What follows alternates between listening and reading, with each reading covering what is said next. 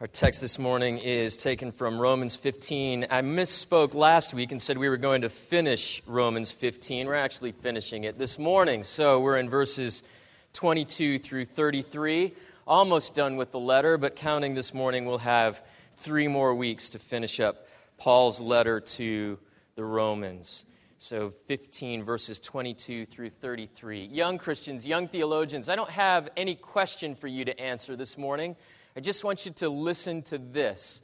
We're going to talk this morning about chains and wearing chains. And it's a metaphor, it's a word picture. It doesn't always mean having chains put on us, it can mean anything that's painful and hard, difficult things that are given to us. So I want you to listen to how we use the idea of wearing chains this morning because there are difficult things that are given to you, hard things that are given to you, and you need to know what Jesus is doing when he gives you times like that. So listen closely. This is the good news of Paul. This is the reason why I have so often been hindered from coming to you, but now, since I no longer have any room for work in these regions, and since I have longed for many years to come to you, I hope to see you in passing as I go to Spain and to be helped on my journey there by you once I've enjoyed your company for a while. At present, however, I'm going to Jerusalem, bringing aid to the saints. For Macedonia and Achaia have been pleased to make some contribution for the poor among the saints at Jerusalem for they were pleased to do it, and indeed they owe it to them. For if the Gentiles have come to share in their spiritual blessings, they ought also to be of service to them in material blessings. When therefore I have completed this and have delivered to them what has been collected, I will leave for Spain by way of you. And I know that when I come to you, I will come in the fullness of the blessing of Christ. I appeal to you, brothers, by our Lord Jesus Christ and by the love of the Spirit, to strive together with me in your prayers to God on my behalf, that I may be delivered from the unbelievers in Judea, and that my service for Jerusalem may be acceptable to the saints, so that by God's will I may come to you with joy and be refreshed in your company.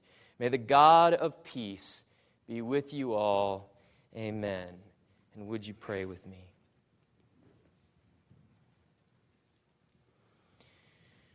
O oh Lord Jesus, we forsake earthly fame and treasure, and we know that disaster and scorn and pain come to us. But in your service, any pain we receive is pleasure. We ask, Lord Jesus, that you not make us the kinds of people who are only glad to belong to the living God through Jesus the Savior when times are good and the storerooms are full, our bank accounts are loaded, and our health is strong. We pray instead, Lord, that you would allow us to rejoice in the sufferings that you give as well because the love of God is limitless. It is not limited only to the good things that are ours in this life, but the love of God is ours in surprising ways, at times that are hard and difficult and cause us anxiety and sleeplessness and weeping. But still, we've sung it and we've confessed it. The love of our God is not too short to reach us in these times. Unfold these verses to us and show us the joy of Paul in the sufferings of Paul. Show us the love of Christ through all of it. And for it, we will give you thanks. We ask all of this in the name of the Father, and of the Son, and of the Spirit. Amen. Would you be seated?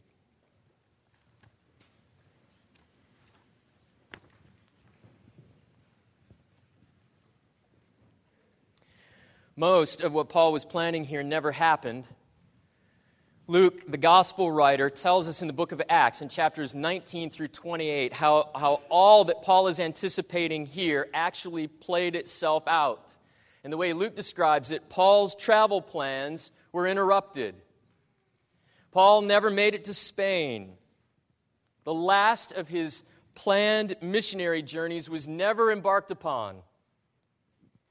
He did make it to Jerusalem carrying the offering for the Jewish Christians from Gentile Christians in Macedonia and Achaia, which in itself was a remarkable feat.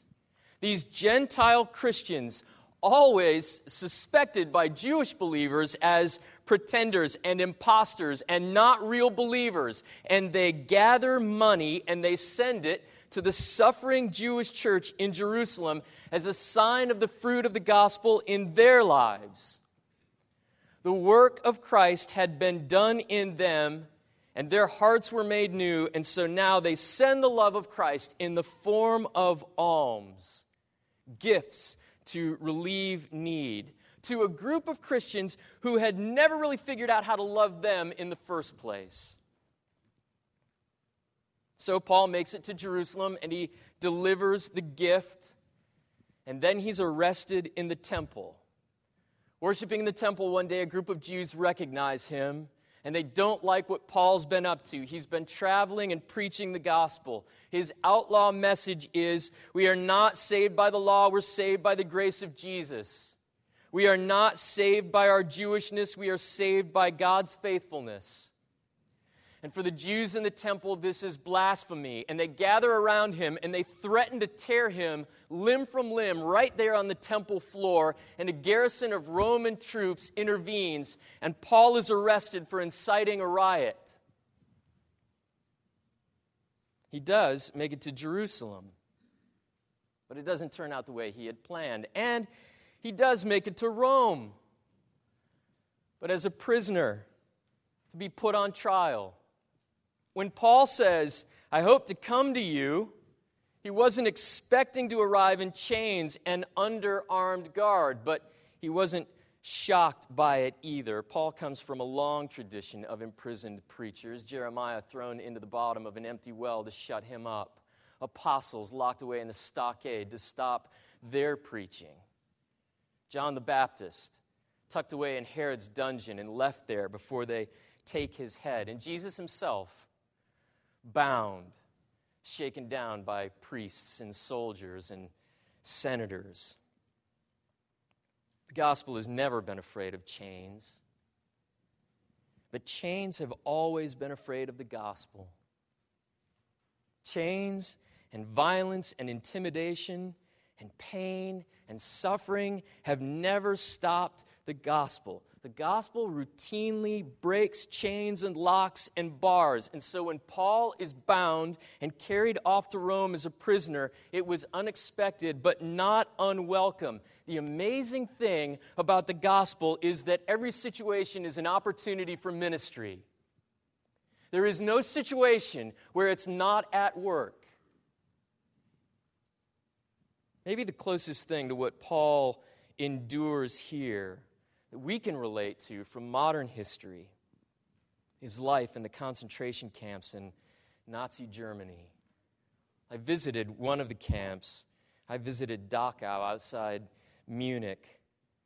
You roll through a suburb, all this track housing, and then turn a corner, and there's a fence with barbed wire on the top of it. All the usual pieces were there during our visit the enlarged photographs that documented life in the camps, these people mistreated and broken, reduced to skeletons wearing loose suits of skin, the sunken eyes and faces where the light of hope had left them entirely. One photograph is nothing but a mountain of children's shoes. The ovens were there and the gas chambers. Ghastly museum pieces now the towering smokestack that sits silent, but once it belched the ash of death over the surrounding villages and the countryside. It was all there, and there was a surprise there too. Block 26. barracks number 26, right in the middle of the camp. And Dachau was unique in this way, but right in the middle of the camp, barracks 26 was constructed to house pastors. Through a German interpreter and, and an informational, instructional sign, I was able to put together that this is where they kept the pastors. And they had to wear their own symbol. They had an inverted purple triangle. The guards wanted to identify them on sight because they wanted to keep them from congregating with other inmates. Because every time they got together with other people, they were preaching. This isn't how it ends, they said. This isn't the last word. It doesn't end this way. Jesus the Savior has entered our suffering to put an end to it. All this suffering that we create for ourselves and immerse ourselves in, Jesus is dismantling it. This will not last. Follow him by faith, and his peace and his strength will be yours, even under Nazi guard. The guards didn't want them preaching like that. It was the greatest threat to the Nazi reign of terror there was, so they prohibited it. I used to struggle wondering when the Jews were rounded up in the final solution, where were the Christians? And at Dachau, I got my answer. They were in the camp. They were living there, suffering, preaching, ministering. Their lives had changed, but their hope, their message, their calling had not. And the same is true for Paul.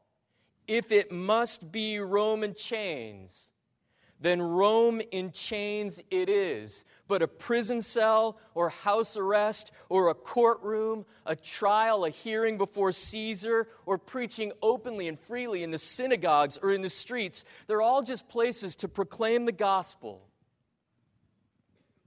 Paul wasn't wrong in wanting to go to Spain.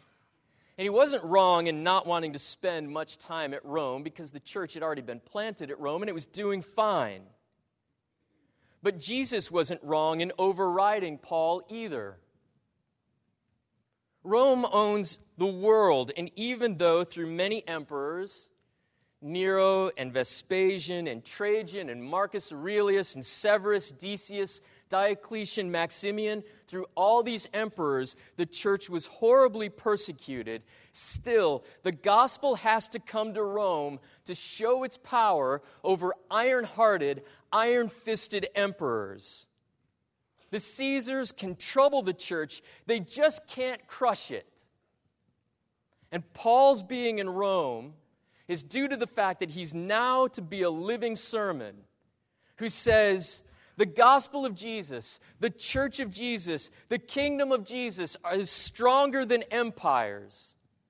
There is a world power that you must reckon with, and his name is Jesus. Last week, we read Paul's boast that he was preaching the gospel in word and deed. He explained what he meant when he said he was preaching in deed. He preached with signs and wonders, these unusual, miraculous happenings that, that came along with Paul's preaching of Jesus as the salvation of sinners. Here's the way signs and wonders work. Whenever there is a new period, a new season in which God's redemptive story, his salvation in history, is being unfolded, there were always signs and wonders that came with the preaching of it to attest that it was true. The signs and wonders confirmed the word being proclaimed. But here's where Christians in our time go wrong with it. Christians in our time want to put the emphasis on the signs and wonders. That's never how they were understood. The emphasis is on the Word. It's on the message. It's on Jesus as Savior. The signs and wonders do nothing, nothing but confirm the proclamation of Jesus as King, as Redeemer, as lover. But now, in this passage, Paul gives us a glimpse of the most powerful sign and wonder. It's strange, miraculous, ordinary, frightening, beautiful, all at the same time. It's the gospel wearing chains. The gospel puts itself in chains. And the last two verses of the book of Acts tell us something of what happened to Paul while he was at Rome. He lived in Rome, awaiting trial two whole years at his own expense. How's that for taxes? How do you like that for taxation? You're not only under arrest, you have to pay for your own imprisonment. And he welcomed all who came to him, the verse says, proclaiming the kingdom of God and teaching about the Lord Jesus Christ with all boldness and without hindrance. Isn't that fascinating? At the beginning of the passage, Paul writes to Rome and he says, Something's hindering me from coming to you. There's more work in planting and building churches that has to be done. That's what's holding me back is the gospel. But now that he's in chains in Rome, the verses tell us nothing holds him back. There is no hindrance And sometime after his two year imprisonment, we're not quite sure when.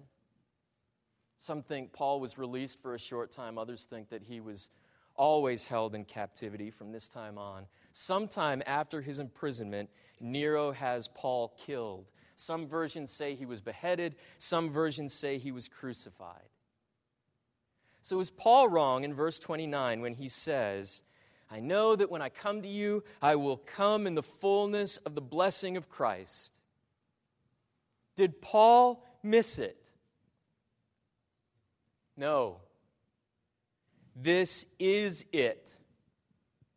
The gospel putting itself in chains is the fullness of the blessing of Christ. You realize that world literature is built on a single storyline love that suffers. We keep trying to work the mystery out in our hearts and in our heads by writing novels and reading novels and imagining ourselves in the roles cast in these novels. But all the best literature says love is best when love suffers. That's how love proves itself. That's how love shows its character. That's how we know it's love and not something else not sentimentality or a practical arrangement, an arrangement of convenience, a symbiosis like birds picking bugs from the hides of hippos. It's not whimsy, just filling our time with a relationship, not from any devotion or passion, but just to fill the time, a diversion, a prop. Love is love in suffering when it hurts, when it bleeds, when it aches, when it pays a great cost, when it willingly takes on the debt of another just for the joy to go on loving, then it's love. Everything else is counterfeit. Phil Van Steenberg got married last weekend. You don't know Phil. I knew him as an 18 year old freshman at the university. One of my favorite memories of Phil is an unusual one. We were at a conference. All of the Reformed University Fellowship students from South Carolina were all together in one place for the weekend. And on Saturday night of the conference, we rented out a hockey rink to go skating and to play ice games. And at the end of the night, we'd turned our skates in and they'd given us back our shoes. And the lights in the place are being shut off, and we're moving toward the door. And one of my little girls, a little freshman girl, decided to run across the ice in street shoes. And she got to the middle of the rink and she lost her feet. They got out ahead of her and left the ground and she slammed her head on the ice. This little freshman girl came to RUF because Phil had befriended her.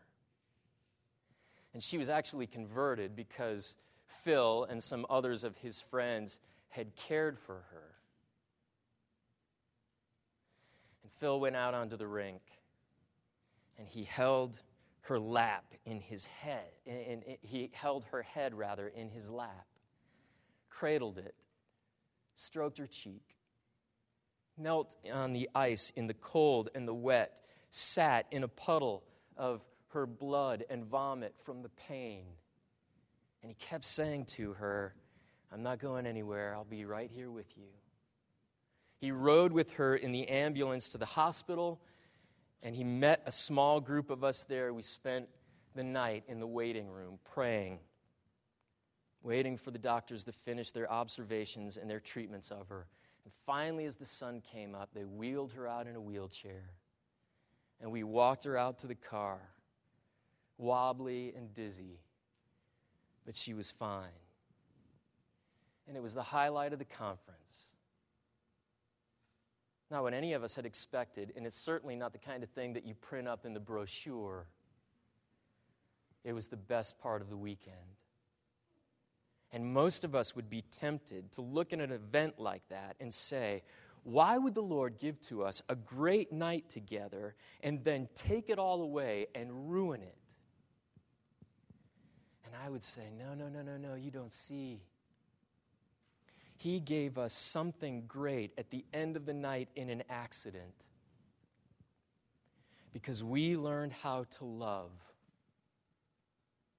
Redeeming love is suffering love. And Paul in chains in Rome has been given a special sermon to proclaim. You have been loved with the truest love of all, and my chains demonstrate the love that spares nothing, a love that swam through eternity to find you and have you, a love that hanged itself on the cross a love that drowned itself in a tomb and then rose to the surface again, a love that hates your idols and fights your idols to have your heart, not part of it, but all of it. World literature has the storyline and a longing for the story to be true, but you have the Savior who lived it. You have the suffering Savior in Jesus, and now the world has the gospel of His love through a suffering church. And the church suffers all throughout this passage. In every verse, the church is suffering.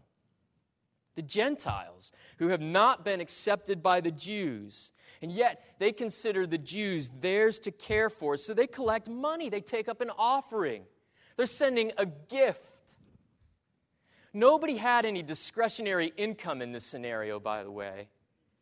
This was hard giving on the part of the Gentile churches. In fact, Paul tells us that he had to send for Titus to bring Titus from far away to spur the Gentiles on to give. Do you know what that means? He pushed them to give. This was a method of fundraising that you'd have found so offensive if you were in the church at that time, you'd have left. And Paul and Titus aren't afraid to do it. And the Gentiles send money in love money they don't have, that give beyond themselves for love. And the Jews have to humble themselves to accept a gift from people they don't accept. They'll have to change their hearts and their minds, and they'll have to repent. Their tight view of the church and the kingdom is about to be enlarged drastically. And Paul asks the Romans to suffer with him in prayer. The verb is strive in verse 30 fight, sweat, strain in prayer. Don't just throw one up. This is writhing, groaning, imploring. And they're all being tempted to give up all the time. And finally, Paul has to travel great distances and face grave dangers and risk safety and life. And in the end, he's beaten and arrested and imprisoned and martyred. And this is the good news. This is it. This is the good news. The love of the gospel is so strong, it can't be chased away by suffering. The love of the gospel is so strong, it finds us in our suffering and it sustains us in our suffering. The love of the gospel is so strong, it's sweetest in our suffering. And we don't believe that, but it's true. And when Jesus gives to our church suffering, and He's given a lot to us right now, from the very young to the very old and everyone in between. When Jesus gives us his chains to wear, it's just another stage for love to play on. Another stage for his love to show its unstoppable strength, its unlimited volume. I know the objection that the world regularly lobs at Christianity. If God is good, then why is there suffering in the world? I don't think that's really the world's question. The world has always known that suffering is part of the deal, suffering is part of life. It's only since modernism that we've begun to convince ourselves that we can systematically and entirely remove suffering from the occasion. But always the world has known this is part of it. And I think what the suffering really, the suffering world really wants to know is is there a suffering love? Is there a love that will find me in my suffering and meet me in it and stay with me through it and give itself to me even more fully on the other side? And because of how our Jesus has given himself to us, Christianity has an eager, fearless answer to that question. Yes, there is a suffering love. It is the love of Jesus in the church. I, I know the objection that Christians raise against suffering most of the time, and our objection isn't nearly so philosophical as the world's. Our objection is really just whining. Why? Why me? Why does God insist I suffer? Why does He insist that I suffer like this? Paul actually answers that question in his request to the Romans in verse 31. Strive in prayer that I may be delivered from the unbelievers in Judea. What happened? Did they not pray? No, they prayed. Did God not listen? Because Paul was arrested by the unbelievers in Judea. Did we miss that fact? Paul was taken into custody and he's transferred to Rome as a prisoner. What happened? Did God not hear this prayer? No, he answered it beautifully and affirmatively. Even though Paul's arrested, unbelief doesn't win.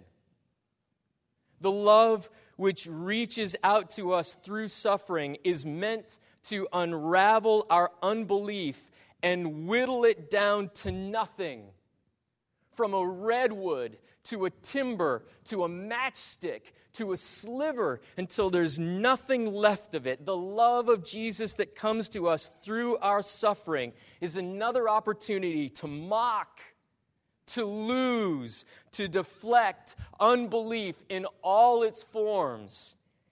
That's why you suffer. And we even sing it from time to time.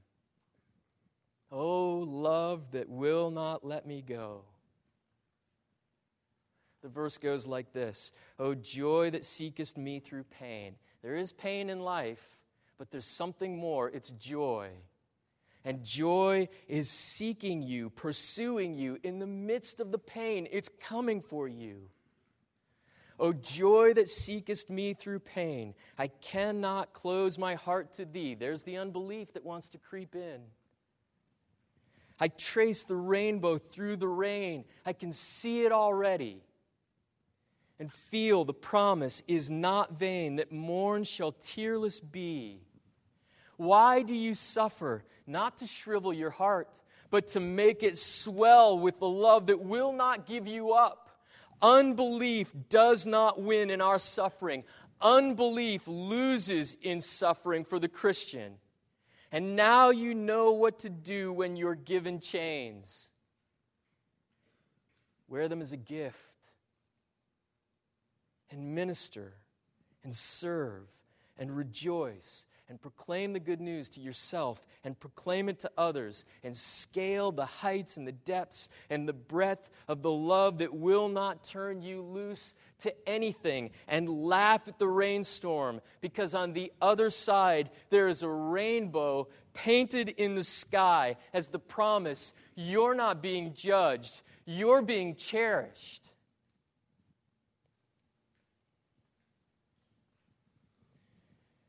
Skeptics, I'm going to tell you something that Christians will rarely tell you. We're afraid to tell you the truth because we're convinced that propaganda will go down easier for you. But here's the truth of it, and if you've listened closely, you'll have heard this already. God gives us suffering.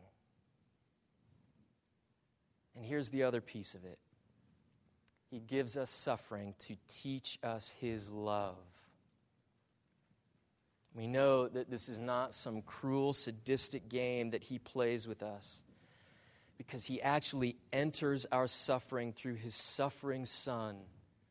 The suffering love of Jesus says there is deep meaning for us even in our suffering. And if you want this mystery to be yours, it's a mystery that'll fill up a lifetime for you. But if you want this mystery to be your own, and follow Jesus, the suffering, overcoming lover.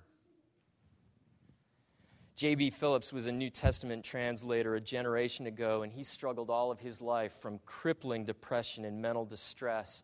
And once, toward the end of his life, it was particularly bad, and a Christian woman heard about this stage of his life, and she sent him a letter to encourage him.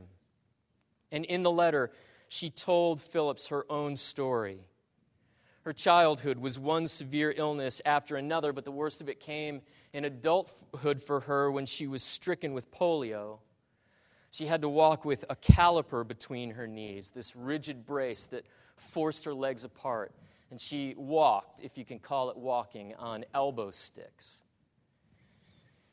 And then this creeping gangrene set in, and it made her life even more painful, and it made her movement even slower, and everything became even more greatly difficult for her. And then her husband became psychotic, and he took on a, a whole new personality. And when he saw the effects of his wife's illness, he couldn't bear it, and he abandoned her and ran off to Canada. So now she's left with a debilitating illness and three small children to raise by herself and no income. But she prayed that the Lord would provide for her. And her children grew up, and tragedy struck again. Her daughter's fiance was suddenly killed in a car accident. And then shortly after that, that same daughter was in an accident herself. And the doctors couldn't diagnose that she had sustained a concussion, and she tried to take her own life a number of times until she was finally admitted to a mental institution. And the woman wrote that was the worst part of all of her suffering to watch her daughter go through this and to be unable to do a thing about it. Now, at what point would you have given up? If you were that woman, at what point would you have cried out against God? At what point in that list would, would you have accused him, saying, This isn't fair and you don't love me? Remember, the woman wrote the letter to encourage J.B. Phillips. So, where exactly is the encouragement in anything in what she's written? It comes at the end of the letter in her interpretation of her own life. The woman wrote that she was sure that God had given her all these trials to convince her of his unfailing love and she was convinced that he was doing the same with Phillips. What a gift you've been given, she wrote. A woman in chains writing to a man in chains, preaching to him. Don't you see? The gospel is written in our chains. Love is sweetest when it comes to us like this. And here's the gospel for you, church Jesus gives you chains to wear but they are chains smithed, chains forged in His love. And here's the best part of all unbelief is terrified of your chains.